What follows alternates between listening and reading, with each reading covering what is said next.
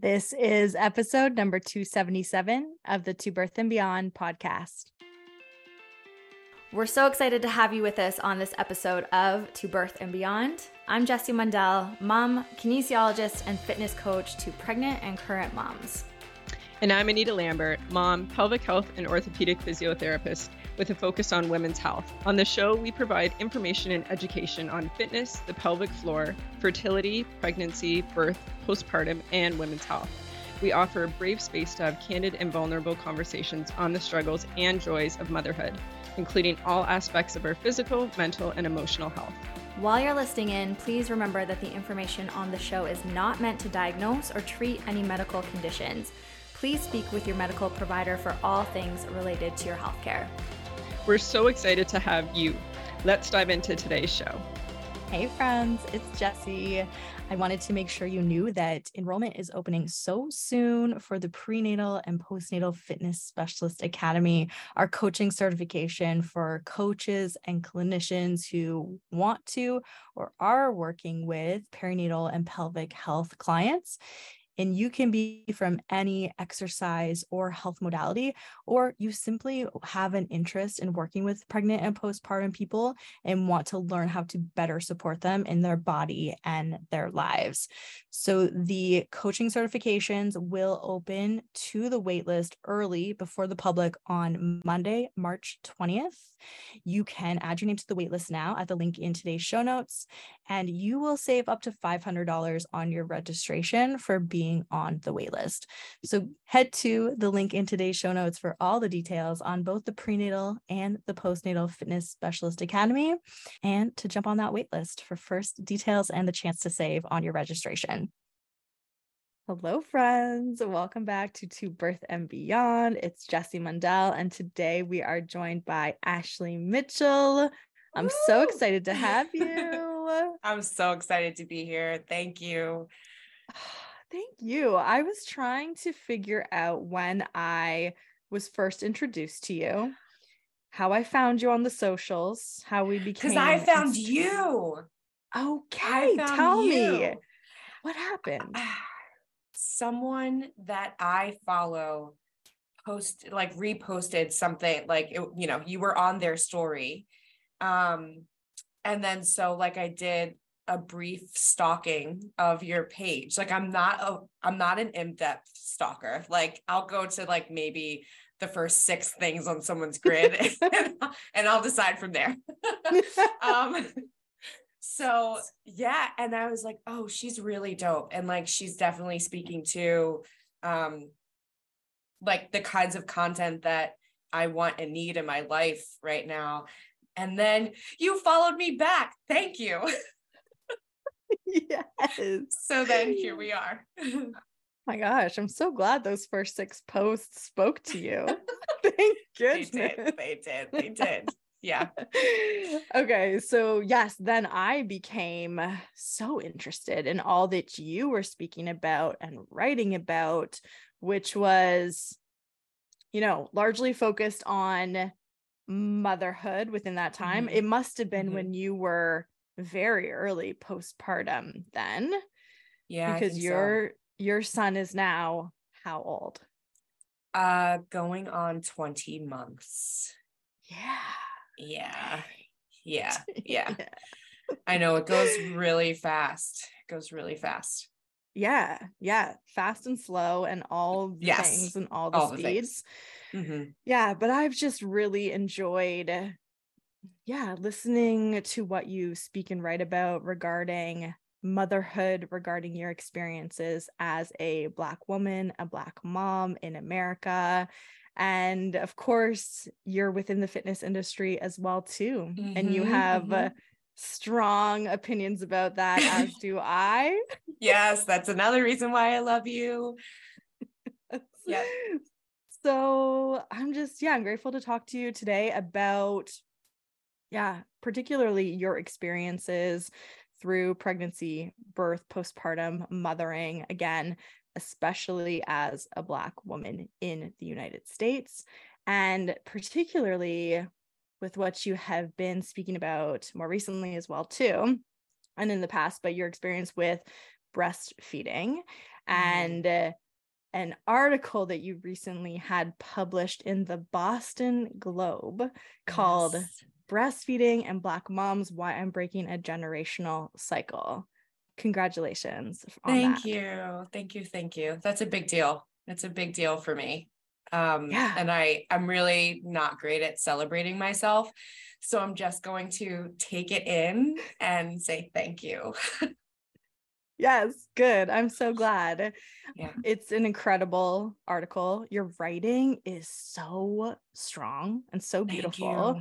Thank yeah, you. we'll link to it in the show notes and everybody go check out Ashley's article because it is really, really powerful. Thank you. Okay, so introduce us to you. Who is Ashley Mitchell? Ah, um, okay. I am um let me start with not motherhood since y'all know that that is obviously a part of my a part of my identity now. Um I am from New Jersey originally, so I live in Massachusetts now in in a suburb outside of Boston. I am a Capricorn. I do feel like this informs my personality, so if you're into that, Absolutely. yes, it's however, whatever you've read about Capricorns is absolutely true. And that's what makes us the best sign. we are the best. um, I I'm a wife. Um, I'm actually a second wife to my husband, and he is a second husband to me, which absolutely informs a lot about our marriage my identity as a wife, all of those things. Um, we also have like a 20 year age difference, which also informs everything. Um, and he has three kids in a previous marriage, which also has informed everything, especially um, especially in birth and postpartum. In my opinion, it was helpful having someone who's already gone through it uh, Mhm. because all of all of the freakouts and late night Googling that I was doing, he's like, nope, it's fine. like everything is fine. It's fine. You're fine. He's fine. It's okay.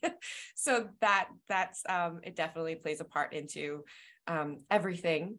Um I'm also a multi-passionate creative human being. I um originally went to school for theater. So I used to be an actor, thought I wanted to be an actor um, but was always an athlete too. And then one day in graduate school, I got a concussion. And um, the way that my program handled um, the concussion itself and my recovery and their um, their philosophy around like consent and bodies and all these things it just really I was like, if this if this is what it is to be an actor, then I'm not going to do this anymore. And so I went into fitness and sort of never looked back. And um, but like that sort of like creativity piece also informs everything I do from writing to speaking to teaching um to managing my time as an entrepreneur to managing my time as a mother to you know all of these things um everywhere I've been has informed everywhere I'm going. Um, so I think, I think that's everything about me. There's your introduction.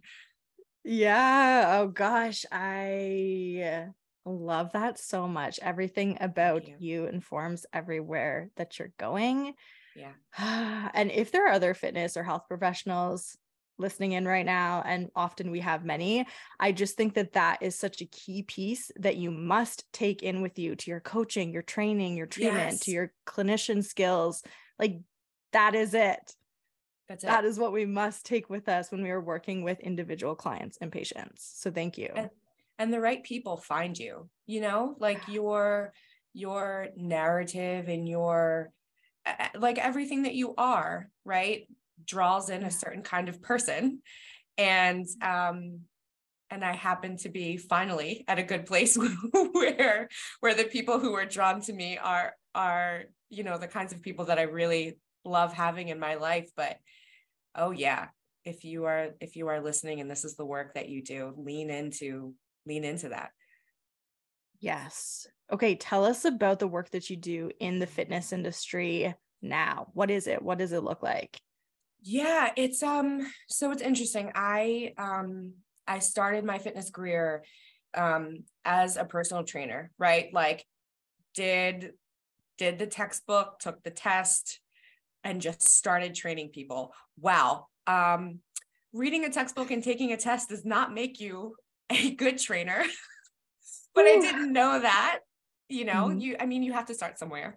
Um and so when I dropped out of graduate school, I started training my former classmates because as it stands, acting has so much superficiality that like you know everyone's trying to always look their best which usually means being as small as possible unless you know you are already in a larger body in which case it's like you know because they're you're constantly being typecast right? So if you're a larger person you kind of want to either stay in that type or you have to go drastically the other way right? And mm, so i started training my classmates um, and then I started to teach at Orangetheory, and then I started to teach SoulCycle, and then I taught Barry's Boot Camp, um, and and throughout all of that, um, I found that the sort of higher I climbed in the sort of hierarchy of boutique fitness, the less I saw people who looked like me. Mm-hmm. And I was a full time fitness person, right? So teaching anywhere from 12 to sometimes 18 classes a week, which I don't recommend, by the way. I was very tired, very, very tired, lots of acne. To, it was just bad. It was bad. Um, but, uh, you know, all of those classes every week. And so seeing hundreds of people plus my private clients, and oftentimes I would be the only Black person in the room or the only Black person on staff or the only person of color, period. Right. And it just really, it just really started to bother me because I could never sort of figure out why. Right. Um, because it's certainly not for shortage of talent or shortage of people or any of that stuff. And so this is important for understanding where I'm at now because once COVID hit, um, I I mean, I had been speaking up here and there before then, um, but certainly being gaslighted, you know, like we just can't find people or people just aren't auditioning or we don't see color or you know all those sorts of things. And oh it's in your head. That person like didn't mean anything by it or you know just all, all those things. And this isn't new information right? Like um but i experienced so much of that that it really it led me to it led me to be afraid to say more right? Because it was like no one was listening and no one really cared. But then 2020 happened and people started listening. And um and i made a video that went viral talking about the fitness industry and um and then people really wanted to listen. And I got my 200 hour uh, yoga teacher certification and ended up staying with the company that I got my certification from. And that's who I work for today. Um, and I teach very part time because I'm a full time mom. But it was important to me to be with a company that valued my voice, that valued my identity, that wasn't going to ask me to be quote unquote on brand and sacrifice who I am and what I bring to the table. Um, and also, I needed to work for someone who was committed to being in the work, however imperfectly that might show up, but like just the commitment and the forward motion. And so today, yes, I am a fitness instructor. I teach yoga, HIIT, strength. Um, and also um, I do DEI in fitness. So what that looks like is, you know, I'm kind of like kind of asking the question of like what why the fuck is your studio so white in 2023? What are you doing? why is your studio so white but you have black lives matter on your website what are you doing or why is there only one black person why are there no non-binary people why are there no trans people why do your legging sizes only go up to six why you know like all of all of those sorts of things. Why don't you have community classes? Why don't you have a sliding scale? Why don't you have right like we've if 2020 um wasn't in vain then like we should be further along. Um so you know that's kind of what it looks like today a blend of actual fitness and then activism. Um in whatever way I can with the capacity that I have. That was a long answer. yeah, but incredible. Incredible. You. you. needed the full context, you know? Yes. yes. all of it. What did the video that went viral in 2020 say? What was the content of that? Kind of like what I just said, like all what I experienced as a black woman in fitness, the gaslighting that I felt, um, you know, just why wasn't anyone listening? Why didn't anyone care?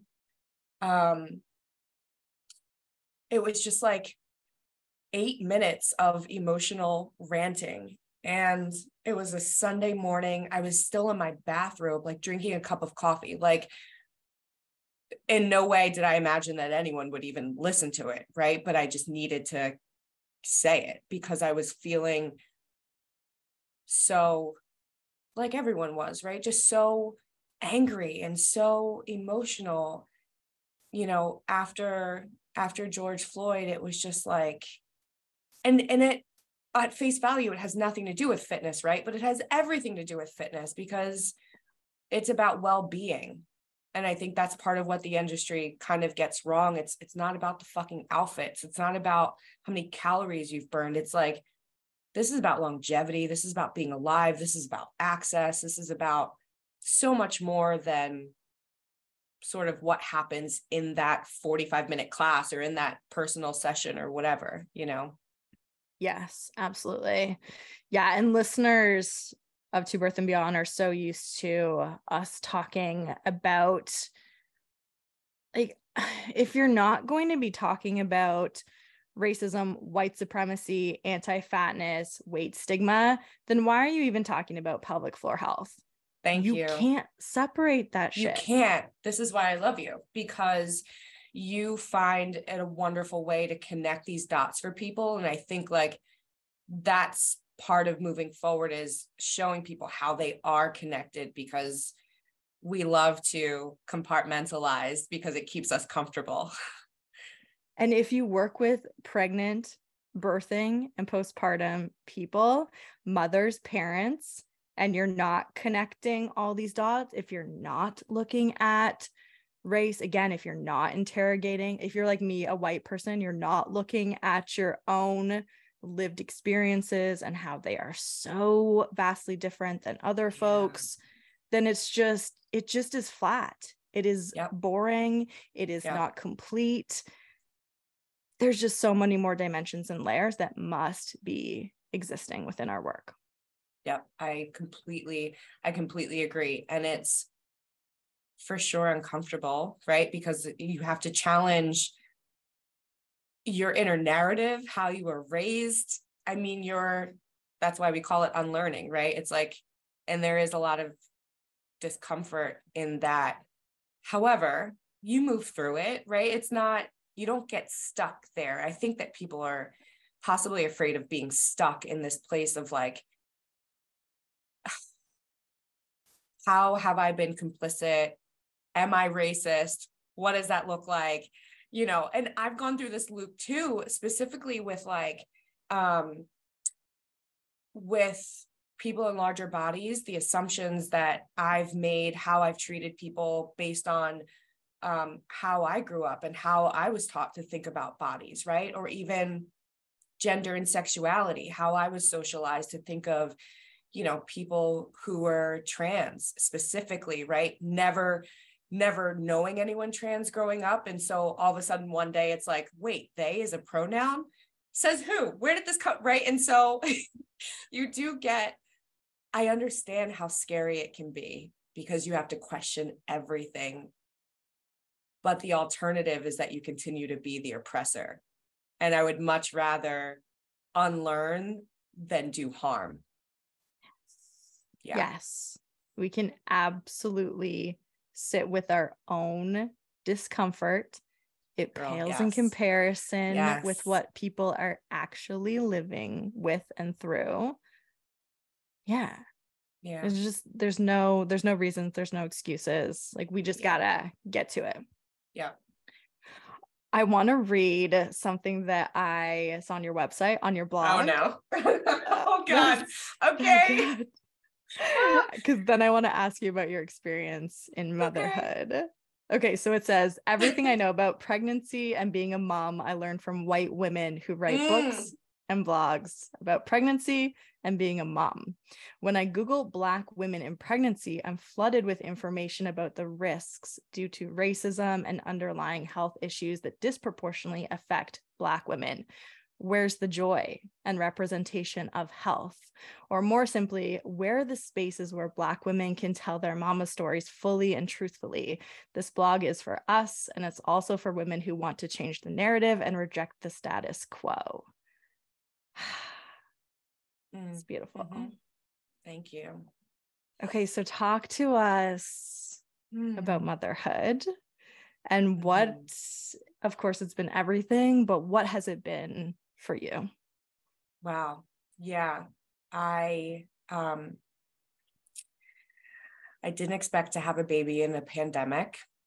Um, I gave birth to Zion in 2021. And so it wasn't it wasn't at the height of COVID where, you know, folks were giving birth alone or, you know, not even being able to see their doctors in person until they gave birth, right? So it wasn't that experience.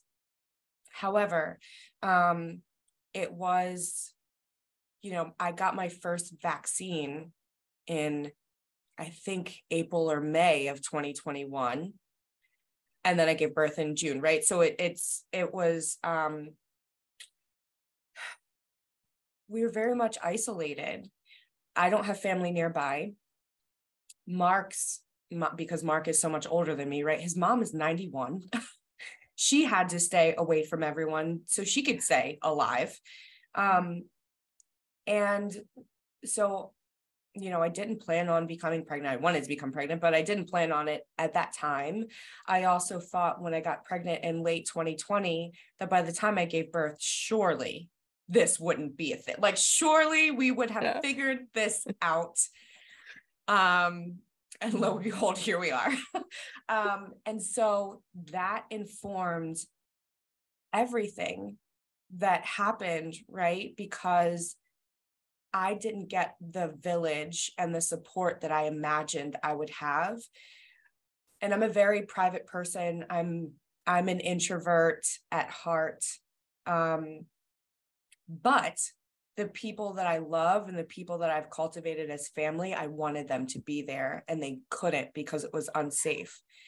And so it it was motherhood has been very hard, partially because everything that I thought I would have, I didn't get to have, even in terms of, um, you know, really privileged things like a night nurse so I could get some rest, right?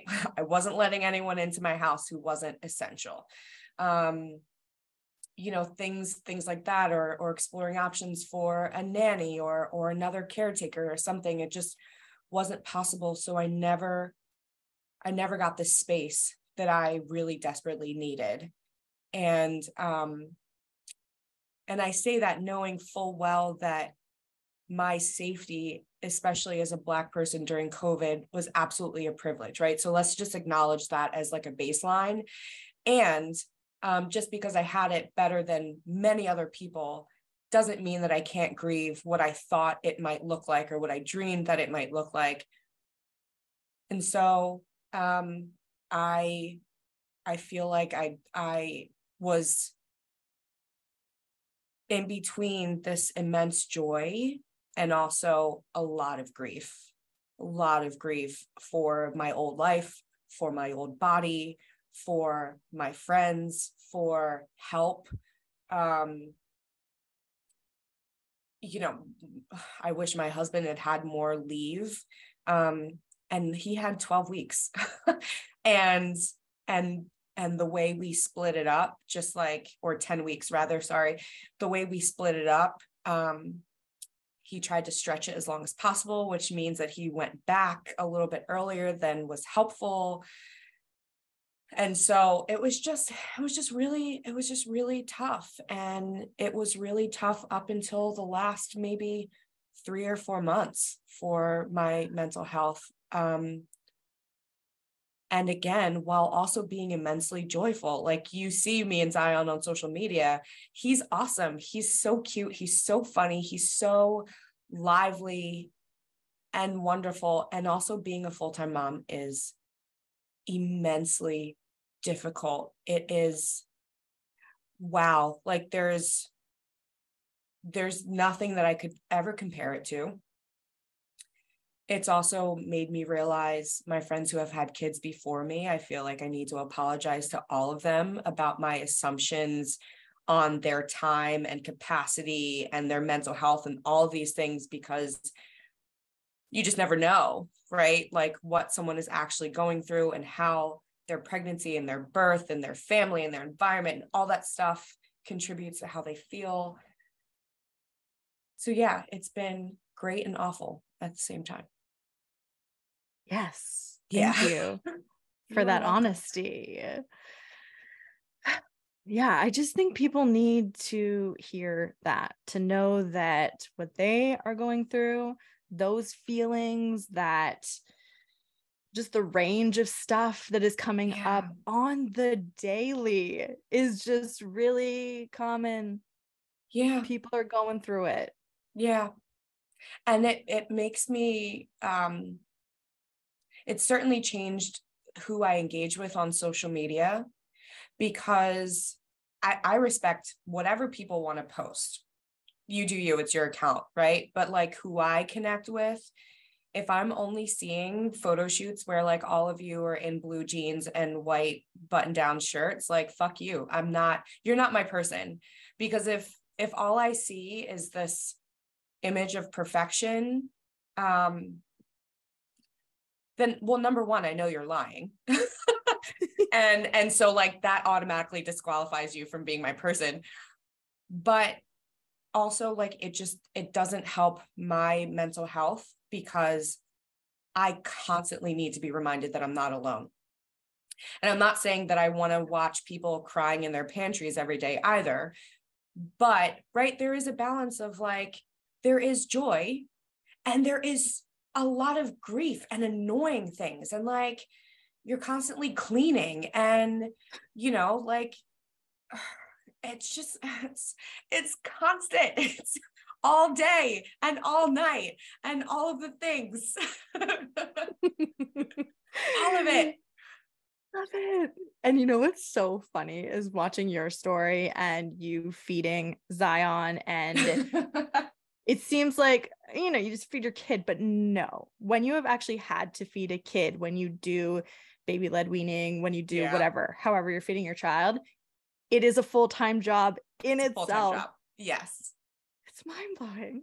I can see.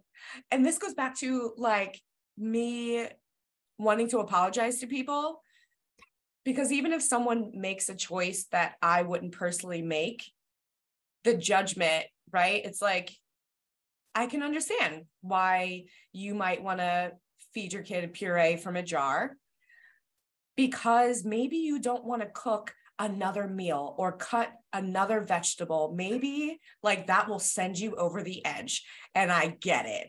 And like, as long as your kid is fed, live your best life.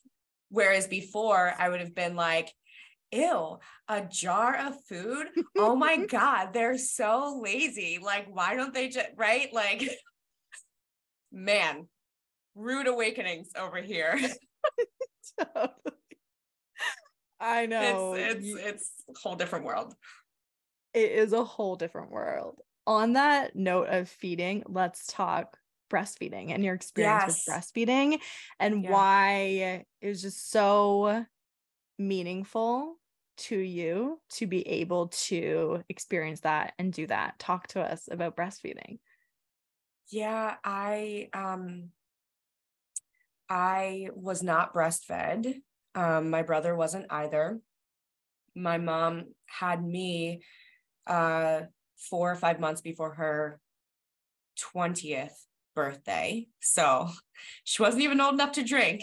And here she is, you know, popping out her first kid. And um, my mom grew up in poverty, um, what we call the projects. You can, you know, I think now it's like maybe low income housing or something like that.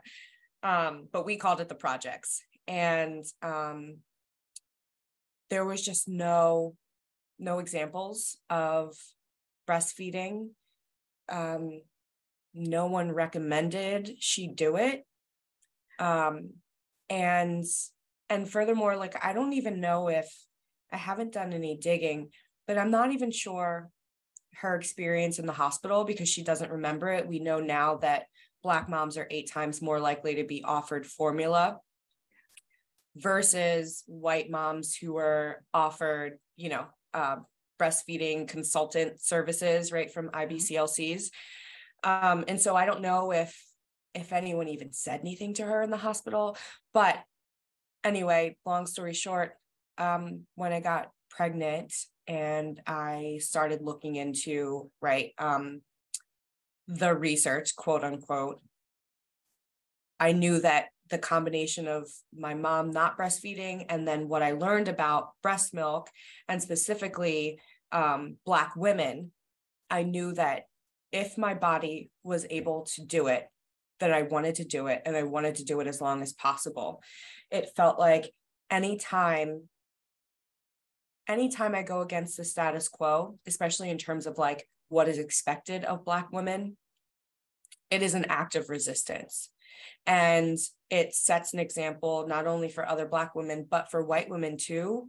Um, and i'm speaking specifically for white women who carry around you know the biases of of black moms being separate or different or other in the bad ways right mm-hmm, mm-hmm. um and so and there was also um i had a lot of and this really like upset me when my mom told me that i had a lot of um gastrointestinal mm-hmm. upset from formula. And um and my mom was like you know i felt so bad for you. You were always throwing up. I always got ear infections strep throat um was always just like not getting like super sick but like always getting sick always going to the nurse always like going to the doctor and all these sorts of things and i don't know if being breastfed would have solved every single problem every single time but the research is there and I just felt so bad that she wasn't offered at least the chance or the education, right? And then she could have made her own choice. But the way I was told, she just wasn't even given a choice. And I don't feel like that's fair, even for 1987, right? We knew enough about breast milk. It's not the same as today, but we knew enough. And it just wasn't fair. And so I have the privilege and I have the resources, and damn it, that's what I wanted to do. So I did it. And I'm still doing it. And yes, I'm absolutely ready to wean this child because my boobs are deflated and not cute and perky anymore. And I'm like, oh my God. But I feel very good about my choice. good job and congratulations. It is Thank such you. an effort. It again, yes. it can't be understated to breastfeed for any length of time to breastfeed yeah. for 20 months. It is just such a commitment of mm-hmm. the breastfeeding person to do so and to continue to do so. Yeah. So, yeah, I see you in that commitment of it. And then, of course, you have all these other layers of your lived experience. Yeah. Did you feel, especially in those newborn days, weeks, did you feel a lot of pressure upon yourself to be able to do it? That's a great question. I didn't, um, only because luckily we had no problems, right? Like he had no problem latching, no problem with um, you know, milk production. I had a C-section. And so like I heard that it takes longer when you have a C-section for your milk to come in. I don't know if that's true or not, but it took, I was in the hospital for five days and my milk didn't come in until like day four. Um, and so, you know, but after that, there were there were no issues no issues pumping. Um, we had access to a lactation consultant who came to our home um, to sort of just like double check that and she was a woman of color. And so i just wanted her to double check that what the information i'd been given in the hospital was accurate and i was okay and his weight was okay and all of these things. Um, so i didn't feel any pressure nor did i feel any sort of shame or guilt or anything just because it was going well and i know that that's not the case for everyone um, but that was my experience. Yeah, I'm so glad that was your experience. You. Me too. Yeah. Yeah. And yeah. you know, yeah, maybe if there is a next time, maybe it won't go exactly like that, but also right. it you and your mindset going into another round is so different as it is. You're not the same Ashley that you yeah. were a year and a half, 2 years ago. So I just think that that's just what I noticed with two different postpartum rounds, two different experiences breastfeeding. It's just you're changed going into the yeah. next time. So even if there are difficulties, you will likely have some resilience for them. Yes, I believe like that. The universe did you a solid, Zion. Did you a solid with that first oh round? Oh my gosh. Yes. Good. I'm so glad for you. You have no idea how I mean, you probably do, how grateful I am for that experience because I've had countless people on Instagram talk about, you know, their difficulties and sharing certain stories with me, or even people who don't have physical difficulties but need to go back to work sooner than I did, or didn't have space to pump, or whatever. Or even sometimes folks their babies refuse the breast and then what do they do and so there are so many different variations of of things that could go wrong quote unquote and so i'm glad that at least for this time we were we were all right i needed a win jesse i needed a fucking win and that was mm-hmm. that was my that was my win because nothing else went how i wanted it to go nothing yes. except breastfeeding. so here we are. was that C-section planned or unplanned? Fuck no. Are you kidding? oh my god, no. No, no, no, no, no. I and this is like this is and I want to hear your thoughts too because this is your work, right? Um I am for people who are listening that have never seen me, I am five four. I'm in a smaller body, I'm muscular, fit, right? Fit in the way that we like talk about fit in yeah. like the normal quote unquote fat phobic sense of fit. Um, and so I was like, oh, pregnancy, I got this. I I've watched other fitness people do pregnancy and do postpartum and all the things. And so I did pelvic floor PT my entire pregnancy. I had a doula, like all the things. I was ready, ready, ready, ready for this vaginal delivery. And then um, I ended up with gestational diabetes, which felt like a personal failure. Um, so that was one. And then around 35, 36 weeks, my blood pressure started creeping up, despite the fact that I was still teaching fitness classes, right? So I was still moving, I was still quote unquote fit, I was doing everything I was supposed to do. And then I went in for a non stress test at 37 weeks, and they were like, and go home and pack your bag and go to the hospital. And I was like, fuck, and so we did an induction, which I don't recommend unless you have to, but I was, you know, we had to we had to do it um, because of my blood pressure and and obviously we didn't want Zion to be in any danger. And then um, at six centimeters, everything just kind of stopped. It halted. He was stuck. Um, and nothing else was nothing else was happening. And I was I had severe preeclampsia and his blood pressure was going wild. And so 30 minutes later, I was in the OR. Um, and that's you know i had at that point i had no choice. There were no other options because he just needed to come out. Yes for everyone's health needed to move. Yeah yeah. But it yeah. was not my not my choice. It was the yeah. last thing that i wanted. Um and it's for me as awful as i thought it would be.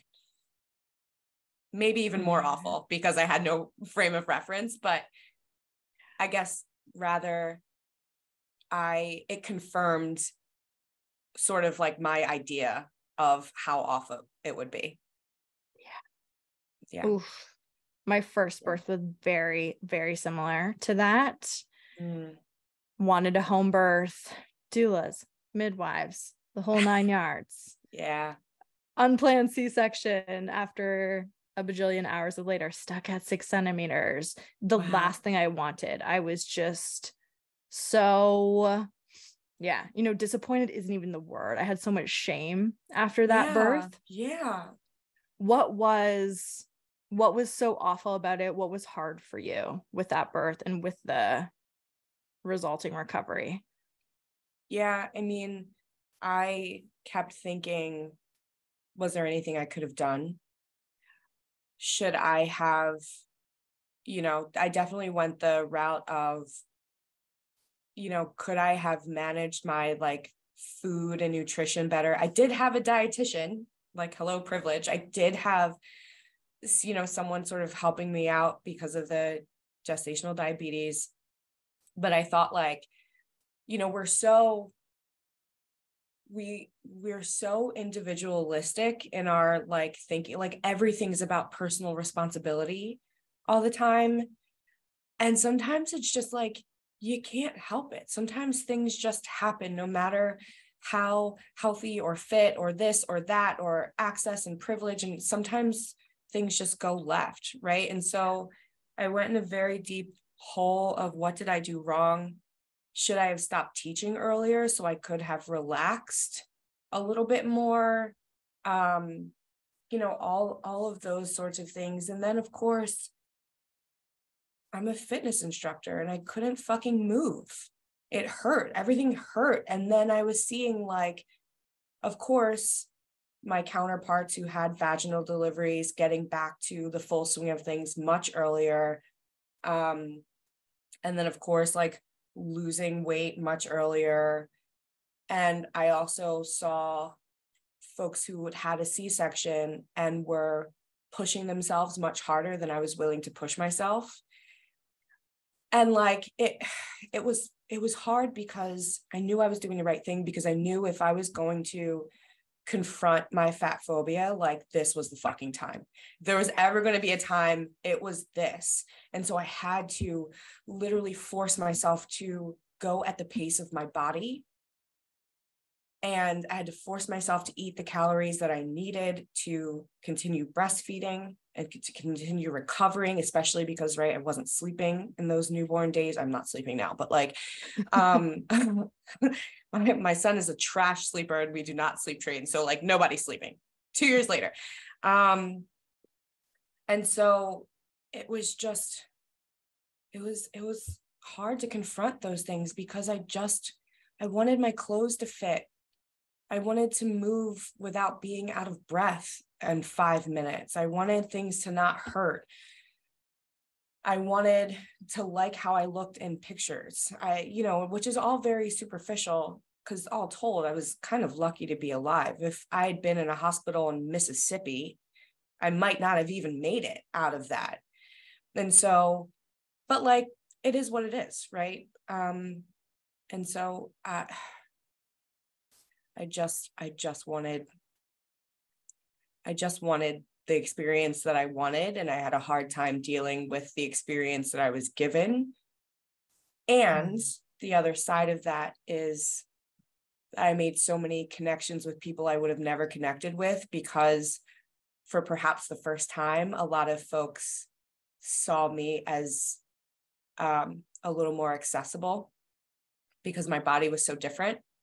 And when I look at pictures of myself back then, the body that I loved and the body that I wanted, I was fucking starving. I mean, the healthiest I ever felt was right before pregnancy because we had been living in COVID. And so I was just like rested and not overtraining and eating well and like not depriving of myself. And then, you know, everything, cha- it's just like, it's just so, it's just so dynamic and so hard. Um, because change is hard. Yes. yes. Change Especially when it's atta- attached to trauma. It's really hard. Yeah, absolutely. I've said it so many times, but my mental and emotional recovery after that birth that went sideways for me too was just yes. So much more difficult than the physical recovery, so long lasting as you're Mhm. speaking. And I'm putting myself back to 20 months postpartum the first time. I was still going through it then too, Yes. feeling like a lot of shit about that birth. It's even wild to me now with my seven and a half year old. And that was the birth that did not go how I wanted it to. There's still moments where I feel like, ooh, why did I do that? And would things have gone differently if I had have done XYZ? Yeah. And you know, you just like go back to giving yourself so much grace and compassion for getting You through. And birth Mhm. cannot be controlled. It just is a thing that goes how it is going to go much of the time. Yes. And uh, I don't know if you know, but for my second birth, I had a planned cesarean, and it was I didn't know this.